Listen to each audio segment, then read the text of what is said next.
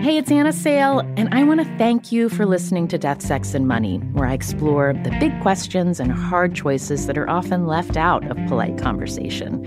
You can hear new episodes ad free every week on Amazon Music, where you can find Death, Sex, and Money and all of your Slate favorites without the ads. I had everything painted hot pink. so that was when I said, All right, I'm in this and I'm coming out strong. This is Death, Sex, and Money in New Orleans. The show from WNYC about the things we think about a lot and need to talk about more. I'm Anna Sale.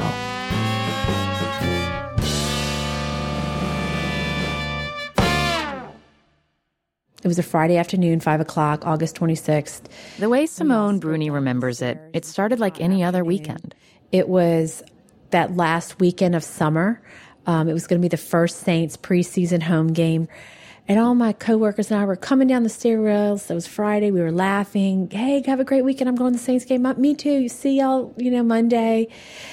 No one knew about the storm.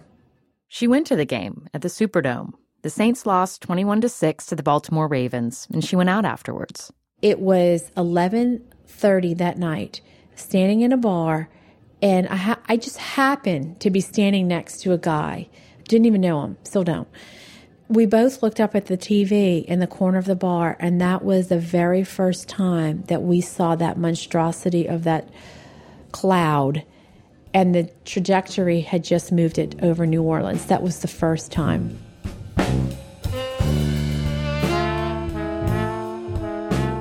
That storm demolished everything in Simone's life and created an opportunity she never would have predicted. Simone moved to New Orleans from Brazil when she was three years old. I never left. After college, I quickly went to go work in the hospitality industry, and it was parties, parties, and more parties. Simone liked the work. She did it for 10 years, but it wasn't the life she expected for herself. I grew up in a very traditional Latin home. My mom did not work. I wanted her life. I wanted to be a stay at home mom. I wanted a family. And those things didn't happen. When Katrina was approaching New Orleans, Simone was 32 years old and living by herself. She just bought a two bedroom house, which she rushed to evacuate. I threw my jewelry and birth certificate into a rolling ice chest, and um, I grabbed a pillow and a comforter I boarded up my house. It was a scramble to get any kind of plywood, to get any help. When did you come back? I came back fairly quickly. Um, this is so silly to admit.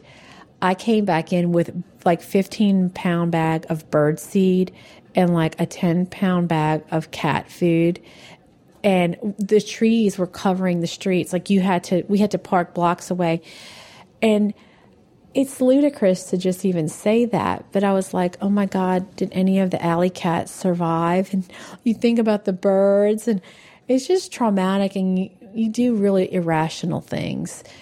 Did you put out the bird seed? I did. I just dumped it on the on the gray mud front lawn. The fr- I mean, it was and it was still wet.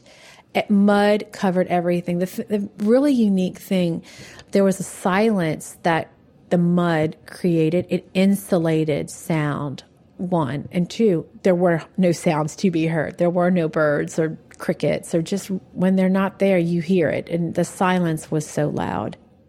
Simone's house was destroyed. At the peak of flooding, there was 12 feet of water in her neighborhood. She was also unemployed. About six weeks after the storm, Simone got official word that she was laid off because there was no tourism industry to sell at the moment. She didn't know how she was going to make money or where to start to get back into her house. I did nothing for four to five months. I did nothing. Where were you staying?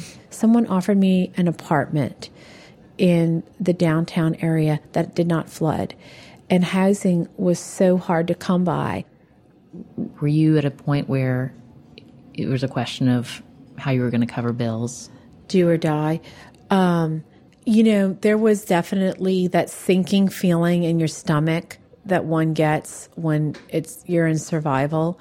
I knew that I couldn't leave my parents. I wasn't leaving the city. I didn't know what opportunities were here. um, the only opportunities that I could see were like, you know, waitressing or Starbucks, you know, serving coffee, but there were not many jobs for a good two years after the storm. And um, it was really just a situation of, you know, blaze your own trail or leave. Hmm. Oh, it wasn't, no wasn't going to leave.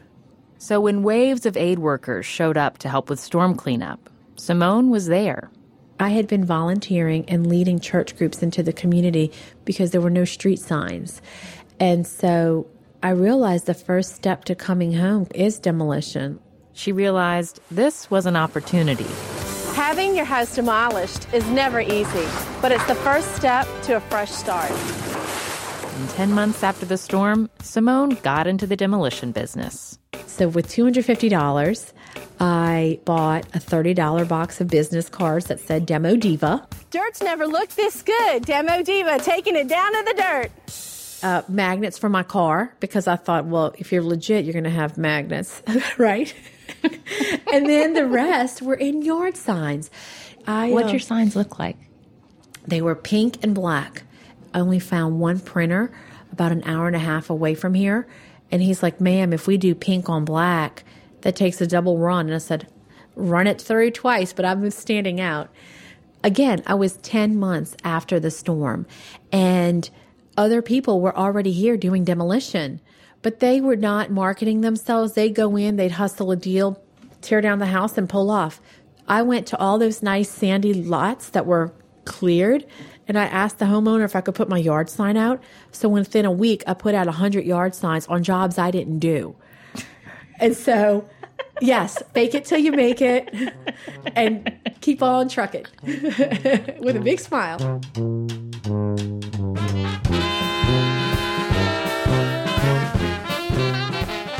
And black was strategic for the customers Simone was after.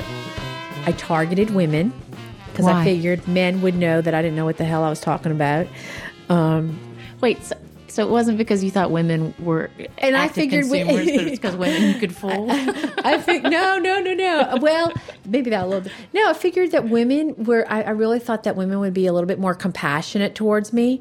Um, yeah. I didn't know what any of the equipment was called. I figured women, like women, were in my shoes, kind of fearful of this this decision, and I also thought women were going to be the decision makers of those homes. You know, so I'm like, all right, I'm going for the decision maker or the compassionate one. How quickly did business pick up? Oh, like with immediately, immediately. I um, I remember an entire demolition of a city block. That was my big break. When I got that contract, I said, "That's it. I'm going to buy my excavator." And I bought five dumpsters, and I parked them right in front of the interstate where everyone drives to work and they saw it that day. And I, and I, just left it there. And that's when I really just showboated. And I'm like, Demo Diva's here as a real entity. Mm-hmm. Coming up, how the Demo Diva went from hiring contractors to her own demolition workers, all of them men. I wish I could have a woman. I've tried. That is a career field for women. It's very it's very delicate, all in the fingertips. 70% of the housing units in New Orleans were damaged by Katrina and the flood that followed. It was just so bad, they tore it down. That included the duplex where Big Freedia, the star of New Orleans bounce music, was living. I don't know why they didn't build it back. Ten years ago, Big Freedia was trapped with her uncle, brother, her sister, and her sister's newborn baby when their neighborhood filled with water after the storm. Then we had to cut the hole into the roof and get higher because the water started like seeping in all in the hallways and the steps and the house. It was just the scariest thing that I've ever went through. Big Freedia is one of the five people I talked to in New Orleans about the 10 years since the storm. She was part of a major black migration out of the city after Katrina. In fact, Orleans Parish had 100,000 fewer black residents in 2013 than it did in the 2000 census. In the next episode in our series in New Orleans, hear why two years after the storm, Big Freedia came back. You know, you hear everybody, the hype, and oh, it's going to come back bigger and better. And, you know, the money was plentiful. You know, a lot was happening after Katrina. I mean, money slinging everywhere. You know, everybody had FEMA checks, girl. Hear Big Freedia's story and her hard charging bounce music in our series in New Orleans.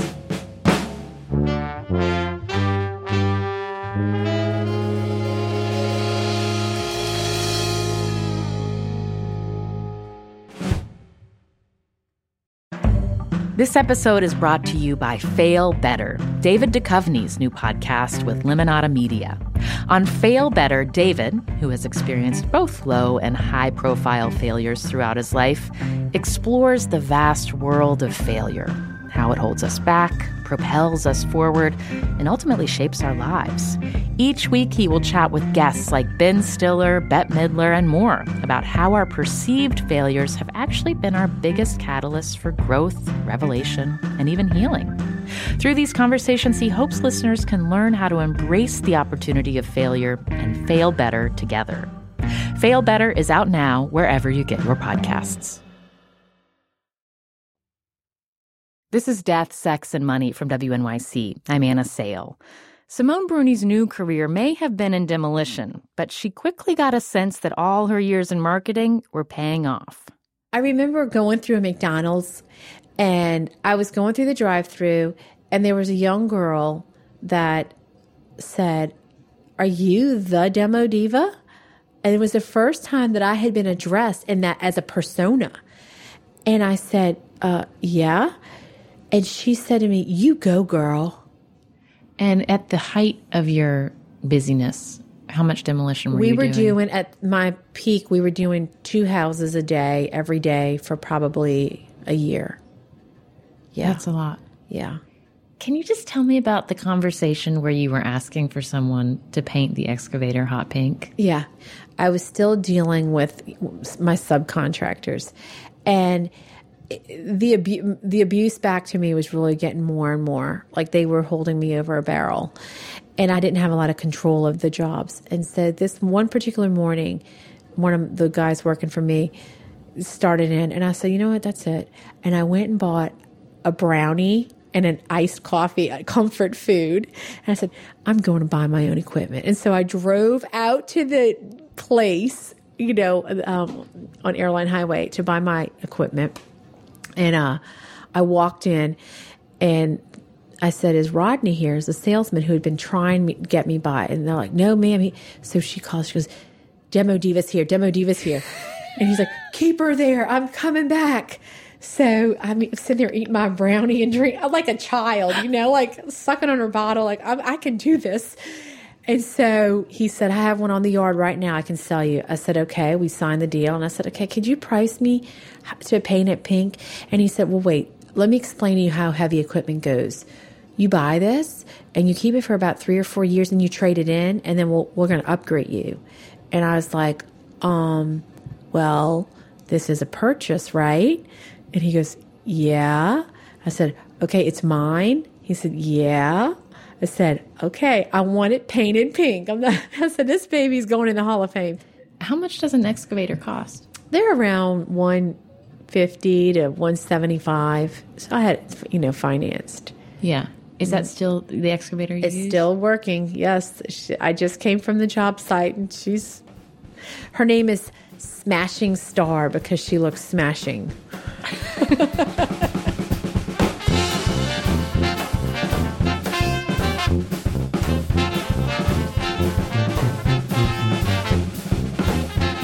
Simone says Demo Diva now does millions of dollars in business a year.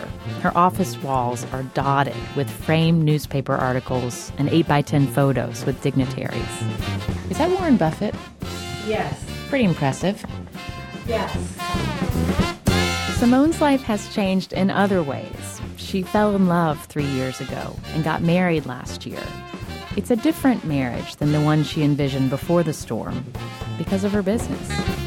When you married, was it difficult to think about how to share resources with your husband? Yes, it still is. Um, I think that, you know, um, I, my accountant told me something that really changed me. He said, Simone, why would you stress about this when you found love? Because I was, I was really worked up about do we do a prenup and do we do this and um, what's mine is mine and what's his is his and let it be that way. But it's different now. I think that when I found someone that I want to share everything with, I want to share that happiness with them. But at the same time, the same way that I remember starting Demo Diva is the same way that I feel about it now. And it's protect your bank account. And so sharing in the resources of like like oh I'll treat for this you know that's part of um, just the respect to the union of the marriage but uh, I get really protective of the business yeah it's really uh, that's that's been a um, a really an area that I probably have thought the most about is how to protect the business that no one, you know, husband or ex employees or lawsuits could harm the business because it's a, it's a precious entity. Yeah. Do you still feed animals? I do. I have my baby squirrels in the kitchen. I just, Wait, yeah, here. What does that mean? Two baby little squirrels, and actually, it's their feeding time. So, what I do is I warm their milk you know, we do trees. Like whenever we go into demolition jobs, I have uh, we have to do a lot of tear down a lot of trees, and so I've notified all the tree companies that when they find baby squirrels to call me. Your eyes are closed.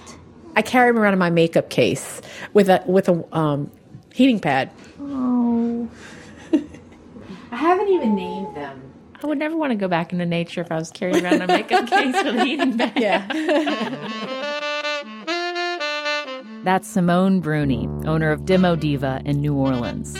You can see a picture of her with Smashing Star, the hot pink excavator, on our website. Go to deathsexmoney.org slash in New Orleans. I'm, I'm just really into squirrels.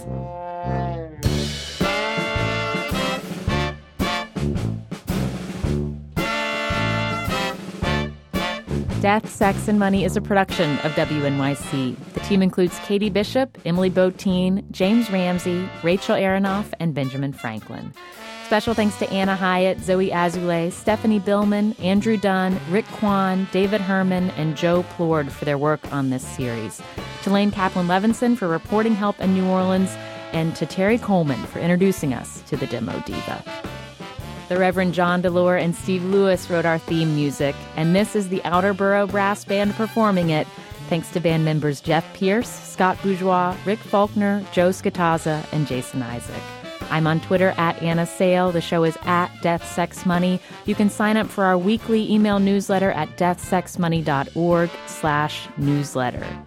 And the Demo Diva has expanded her business to include more hot pink dumpsters and a mill to process reclaimed wood.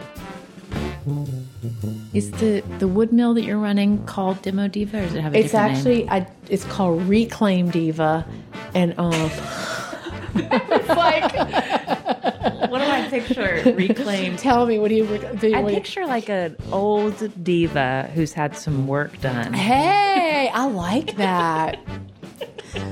That's a good idea. I'm Anna Sale, and this is Death, Sex, and Money from WNYC.